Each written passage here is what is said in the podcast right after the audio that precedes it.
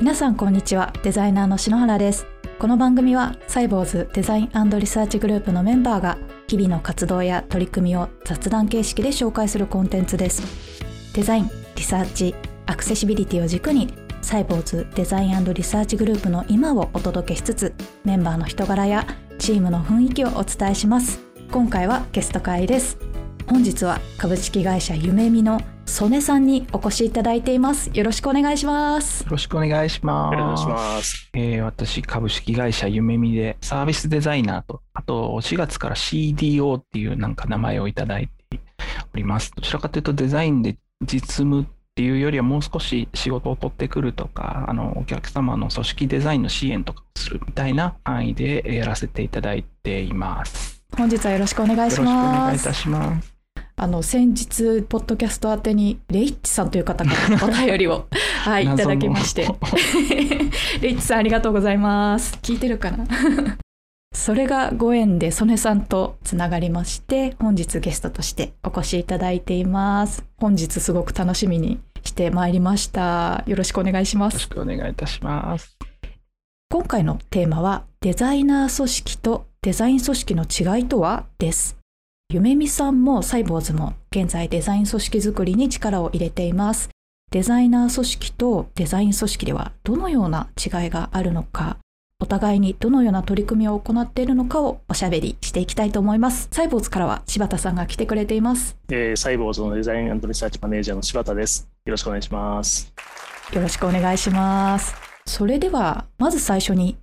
株式会社ゆめみの事業やサービスについて簡単にご紹介いただけますか、はい、えーと、株式会社ゆめみ、えーと、設立が2000年なのでもう21年になるんですけれども、まあ、あのインターネットモバイルの黎明期から、まあ、インターネットサービスとかアプリサービスとウェブサービスの企画開発制作運用支援をさせていただいていて事例としてサイトで公表しているものの他にもいろんな国際的にも有数の企業様のウェブサービスのご支援をさせていただいております。で、開発だけにとどまらず、まあ、サービス企画も含めて、一貫というか、あの、すべて担当できるっていうような形で、夢見、この20年ぐらいやってきております。ありがとうございます。曽根さんは夢見という会社にこうジョインした時、はい、デザイン組織を立ち上げるみたいな形で入社されたんでしたっけ？えーとそうですねあのミッションとしてはそうではなかったんですけど私ももう3年目ぐらいになるんですけれども当時、まあ、100人200人いかないぐらいのデザイナーとしても、まあ、10名ぐらいだった組織をプロセスの一部というか、デザインっていうプロセスを担当する一部署みたいな形だったんですけども、えっ、ー、と、それを、まあ、もう少し、いわゆる上流というか、あの、コンセプト作りだったりとか、運用とか、日々のランニングのオペレーションのフェーズになった時にもそこでデザインを活用できていくような、えー、ものがあると思うんですけども、そういったものを夢見の社内に作っていきたいなと思って、えっ、と、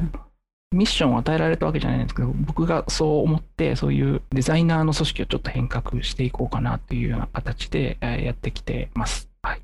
なるほど。変革を曽根さんが始めて、今、こうデザイン組織としてあの徐々になんか変わってきているっていうようなそういう段階なんですね。すねはい、はい、ありがとうございます。はい。それでは早速デザイナー組織とデザイン組織の違いについてお話ししていきたいと思います。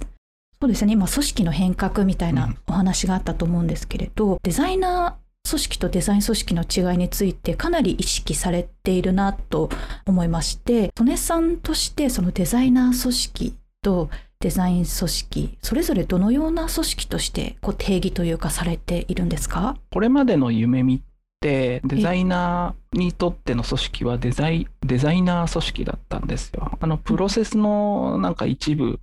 で、まあ、企画開発設計みたいなその中にデザインというものがあってそのプロセスの一部としてデザインっていう技能を提供するみたいな形だったんです。まだそういうところは残っているとは思ってます。ただ、その私が2年前とかにあの玉美の TCL とかで学ばせていただいたりとか、いろいろデザイン経営のお話を聞くにつれ、やっぱりそのデザインっていうものがそこのプロセスの一部じゃなくて、デザイナーという魔法使いがデザインっていう魔法を使って何かをするっていう形ではなくて、そのデザインっていう能力っていうのはもう人間が生まれながらに持っているものだというふうに理解をしていて、その、えー、生まれながらに持っているものを、まあ、エンジニアも含めて、えーと、全ての構成員がデザインっていうものを意識して活動していこうというふうな形に変えたい、変えたいというか、持っていければみんな幸せだし、クライアントもそういうふうに変えられれば、ものすごく幸せになれるかなというふうに思ったので、そういうものとしてデザイナー組織とデザイン組織をちょっとかなり別のものとして捉えて、うんえー、定義をさせてもらっています。あデザイナー組織はプロセスの一部でデザインするっていうことで何ですかね。例えばこれを作ってくださいとかなんかそういった言われたものを作るような形、はい、請負型って言っちゃうとちょっと、あの言い過ぎかもしれないんですけど、お願いされたものを作るみたいなところが、まあ、デザイナー組織で、うん、デザイン組織っていうのが課題をこう自分から見つけて取り組んでいくみたいな、うん、プランニングがからやって自立型で動いていくっていうのがデザイン組織みたいななんかそういった感じですかね。話聞いてて感じたんですけど、うん、そうですね。あの、プロセスの一部なのでここに何か違和感があったりとか、うん、なんかこれ違うなと思っててもプロセスの一部として自分ごとにならずにあの、デザインっていうな技能を提供して報酬をもらうっていう。のなんかそれ、生きてて楽しくないなというふうにも思えたので、えー、とそれをまあプロセスの一部としてこういうものはおかしいんじゃないかって声を上げられたりとか自分としてこう思うからこうしたいっていうような形であの自律的に意見が言えるっていう形に組織がなるといいかなというふうに思って。ますねそういうところではつながるのかなっていうふうに思います柴田さんは今までデザイナー組織とデザイン組織の違いについて意識されたことってありますか？今の話からすると、もう6年前にサイボーズにいたときに、まあ、いわゆるサイボーズの中はそのデザイナー組織だったのかなという気がします。まあ、実際にいろんな PM とかからデザイン依頼があって、まあ、それに対応するみたいな形がメインでしたけど、でその時にいろいろと話し合って、でもこれからはプランニングにどんどん移行しよう。で、プランニングデザインというスローガンを抱えて、まあ、先ほどの話で言うとデザイン組織の方に向かって歩み始めたのが、ちょうど6年前ぐらいかな。素晴らしい。はい、そんな気がします。夢見さんもサイボーズも今、こうデザイン組織に向けて、こう、日々取り組みを強化してるっていう、そういうような感じなんですね。プランニングからやっていく自立型のデザイン組織っていうものにしていく上でのこう取り組みとかって何か夢見さんではどういったものをされてますか？デザイン組織になるんだっていう声を上げるっていうのを、うん、まあ、あの代表のレイッチからもありますけれども、一つ大きいのはあれかもしれないですね。えっ、ー、と、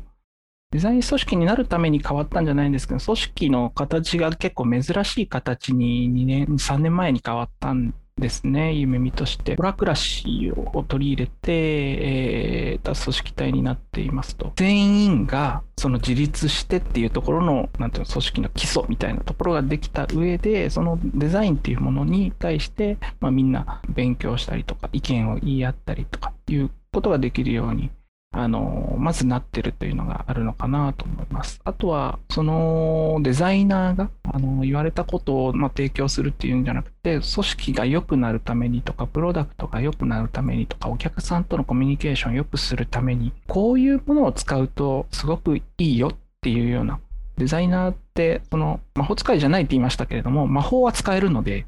あの、デザインの魔法っていうのを使え、扱えるわけなので、可視化だったりとか伝達の力っていうのはすごく強いと思います。そういうのを組織にいる中で、各所各所でうまく使うことによって、えっ、ー、と、みんなが、あの、デザインの力っていうのを意識するようになって、みんなが使えるようになっていく。で、これがすごく幸せなことなのかなというふうに思ってますね。はい。うん、あ、デザイナーだけがそういうデザインの業務をするのではなくてもう社員全体がそういうデザインを取り入れて業務をやっていくみたいなそういったマインドというか、に持っていくようなことをされている。そうですね。なんかデザインっていう言葉自体もなんか広いしふわっとしてるので、なんか得てしてなんかスタイリングしてくれたらいいよみたいなビジュアルのタイリング担当だよっていうような話だけではなくて、もっと骨格の設計だったりとか、うんあの情報設計だったりとか、もっとそのコミュニケーションのデザインだったりとか、そういうこともできるというところで、そのビジュアルのそのスタイリングだけではなくて、この会議体をどうデザインするかみたいなところ、はい。考え方になんかデザイナーの力も提供できていくんじゃないかなというふうに思ってますね。うはい。ん確かにこう身近なところでいろいろデザインの力というか、そういう思考を持って物事を取り組むっていうことできると何かいろんなことがいつもよりちょっとうまくできるような感じとかはうんなんかあるよなって私も感じる時ありますね。その会議の例えばファシリテーションの仕方だったりとか、柴田さんはそのデザイン組織にしていくそういう組織になっていこうみたいな時にどういったことを取り組みとしてこう意識されてましたか？そうですね。まず最初はあれですね、プランニングにするためには、リサーチをインストールしようというのにうんをしましたね。でリサーチができることによって、デザイナーもどんどんプランニングに参加でできるので、実際にリサーチして見えてきた問題点をプロトタイプを作って見える化して、でそれをえー UT にかけて実際に検証する。そうするとデザイナーもリサーチャーも一緒になってですね、もうプランニングに参加できる。まあ、それをずっと最初からやってましたね。うんうんうんうん。でアリソナさんって今5年目だっけ？あそうですね。はい、ね、だから島田さんちょうど入ったあたりからだんだん変わってきたと思う。うーん。あのワークショップをやったよね。あ懐かしいやりましたね、ん。そうだ、ねしかも今まではね、開発本部で閉じてたけど、島田さんが入ってきたぐらいからどんどんマーケティングとか営業系の人たちも巻き込んでワークショップをして。確かに。なんか思い出しましたね。営業の方とかあの開発以外の部署の方も巻き込んであの製品改善のワークショップだったんですけれど問題点を洗い出そうとかそういったワークショップをやりましたね。確かに、ねあれもね、デザイン思考をね、うん。まあ、言わ言わなかったけど、うん。そういうことをちゃんと営業とかマーケティングの人も一緒にやろうみたいな。うーん。まあ、あれも特徴的な取り組みだったかな。あー確かにありましたねそんなことが懐かしいもう懐かしいな。なんかもう半分忘れてました 柴田さんに言われるもうなんかでもそれが社内で当たり前になってるってことなのかもしれないですね。いいですね。我々もそうですね。この2、3年ぐらいでその社内でワークショップをするっていうことが結構増えてきて、そのええなんかデザイナーの中でっていうよりも、まあ開発メンバーも含めてとか、あそのセールスメンバーも含めて、社内でするっていうことが増えてきているので、そういうことをまあ当たり前にしていって、まあデザイナーがいろいろやってきたそういうまあ発想の仕方とか、そういったものをなんかあの社内で全員が使えるようになるとうんいうのがいいなというふうに思いました。うん。あと、リサーチすごく大事だなっていうふうに、リリサーチをしたりとか、リサーチをすることによって、なんか自分の生活している視点で、この今作ろうとしているアプリだったり、ウェブサービスを見つめ直したときに、どうなのかみたいなところを一旦見つめ直すことができるなっているので、すごくそのリサーチの大事さっていうのも、まあ私感じます。うん確かに。多角的な視点でこう問題を捉えることができたりしますもんね。ありがとうございます。ゆめみさん先ほど社員全員にこうデザイナーのマインドだったりっていうのを与えていくみたいなそういった活動をされていると思うんですけどそれぞれのメンバーの中のデザイナーのそのマインドみたいなものを呼び覚ますために意識して取り組んでることとかって何かあるんですか？あるとしたら、オラクラシーで、なんかそんなに、あの、上下関係がない組織ではあるんですけど、なんか結構、職種で固まったりとかするっていうことはよく、あの、起こってるんですけど、それをまあ、解体して、いろんなきっかけで、なんか職種混合のチームを作って、えっと、そこにデザイナーも入って、なんかそこで、なんか、ものを作り上げるっていうことを、まあ、最後までやるっていう取り組みをま定期的に行ったりとか、あとは私自身がその皆さんもデザインするんですっていうようなことを皆さんの中でも日々デザインしてるんだからデザインをなんか別のものと感じずになんかそのデザインっていうものに対してあの親近感を持ってもらうっていうために、まあ話し会をしたりとかですね、あのしたりとかしてるのはありますね。はい。いいですね。雑談会とかもサイボーズで、はい、よくやってるので、うん。あいいですね。柴田さんとかもよくあの他部署の方からの雑談とか相談とかよくうんあのされてますよね。そうですね。まあ、サイボーズね、雑談文化があるので、もう気軽にスケジュールに入れていいという。それが合わさると本当にいろんな人から雑談がありますね。えなんか柴田さんあれですか？そこで雑談するときにデザイン的な視点でアドバイスされたりとかなんかそういうこととかってあったりするんですか、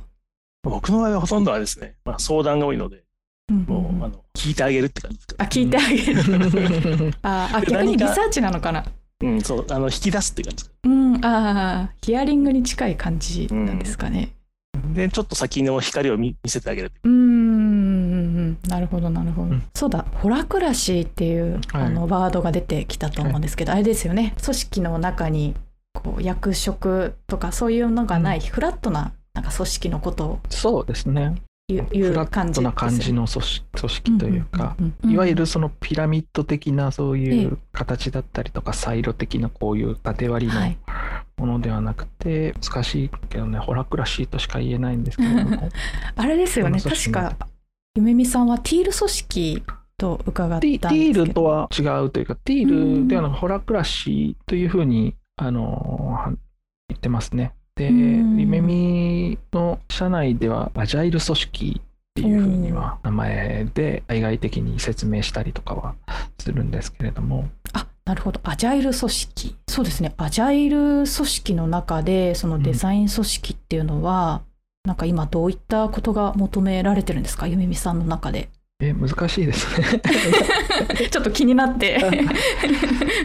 うん。アジャイルな組織の中でデザインの組織っていうものはどういった機能を期待されていたりとか？うん、あそうですね。もうそのアジャイル組織構成員全員がその、まあ、うんうん。一番いいなと思うのは全員があのなんかいろんな能力をみんな一緒ぐらい持っているデザインの能力もエンジニアリングの能力のについてもビジネス感覚についても持っているみたいなのが最高だろうなと思うんですけどもそこはまああの人によって得て増えてがあるのでそういうなんかスーパーマンが集まってますとは到底は言えないんですけれども、うんうんうん。あの、なんて言うんでしょう、そこの、なんか、凸凹をみんなが理解をして、へこんでるところを、ななんて言うんでしょう、叱責をして、なんか、前ここがへこんでるからこれをやらなきゃ、やるべきである、やらなきゃいけないんだ、みたいな感じの関係性にはなっていなくて、うんうん。そこがへこんでるんだったら、こういうところからこういう人を、あの、合わせて持ってくるといいかもね、みたいな。うん。そういうそのあピラミッド的な何なんとか部なんとかかみたいな感じである形だと難しいようなそういう人材交流みたいなのができるのかなと思ってます。そういうなんかデザイン組織というか指揮命令系統があるわけではなくて、まあ、自律的にあの、ええ交流交流したりとかその組織の構成員自体がなんか自律的に自分たちの形を変えていくみたいなことができる組織にはなっているのかなと思っていうん。てそこにそのデザインっていうキーワードが合わさるとまた力が強くなるのかなっていうふうに思ってますね。なのでデザイン組織としてなんか外からデザインを提供あの与えるんですっていう形ではなくてもうその中にデザインっていうものがあってデザインの意識っていうのがあって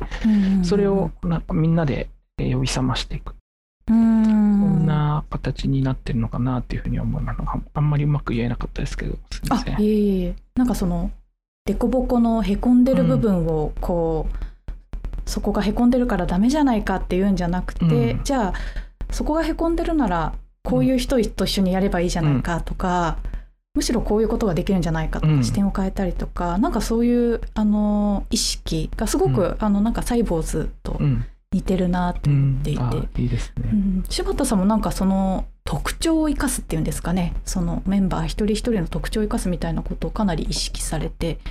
あの育成だったりされてると思うんですけどその辺どうですか？そうですね、もう最近あの、ね、新しいメンバーがどんどん増えてるので、必ず最初に得意技を引き出してますね。あいいですね、うんでそれをもうあのアピールしてもらってうんで、まずはメンバーにこう自分の得意技は何かっていうのをもう記憶に残してもらう。そういうのが最初の1ヶ月ぐらいうんうんのオンボーディングの活動です。最近見えてきたのはあれですね。もう3年間やってるメンバーはみんなお互いが分かっていいんですけど、うんそこに新しい人が入った時に、うんその人が、ね、力を発揮してもらうのはさすがにすぐには厳しいので、うん。うんそれをどうね、うまくこう段階的に持っていくといいのかなっていうのは最近の大きな課題かなと思って。確かに。あと得意な分野とかをそのすでにいるメンバーが意識的に見つけてあげるみたいななんかそういう気持ちで一緒に仕事に取り組むとかもなんか結構大事だなって最近私は感じたりしますね。あそうだ。あと先ほどの曽根さんのお話でその目を芽吹かせるというか、うん。それぞれ、あのメンバー一人一人にうん。このデザインの苗というか種みたいなものを埋め、うん。植えていって芽生えさせていくみたいな、なんかそういった活動が夢見さんの中ではこう行われているんだなってなんとなくあのお話を聞いてて感じて。なかなかそれってできることじゃないなって思うのでそのやはり会社のメンバー全員がそういう受け入れの意識とかもないと難しいことだったりするのですごい、うん。あのそこができてるのってすごいなってあの感じました。ここはなんか夢見にあの入社する人は、まあ、みんな成長したいと思ってるし何か、うん。あの勉強することに対してそんなに否定的な意識を持ってる人はそんなにいないのでなんか新しい知識に対して貪欲に聞いてくださいますしあとはまあそのレビュー文化っていうかですね。まあもうそのレビューって怖いことじゃないんだよみたいな話だったりとか、うん。そういうのも含めてなんかあのそこの意識はみんなみんなで統一できているので何かそういう新しいことっていうかなんか違うことに対してあの自分と違うものに対してのななんて言うんでしょう。その需要？受け入れるっていうことに対しては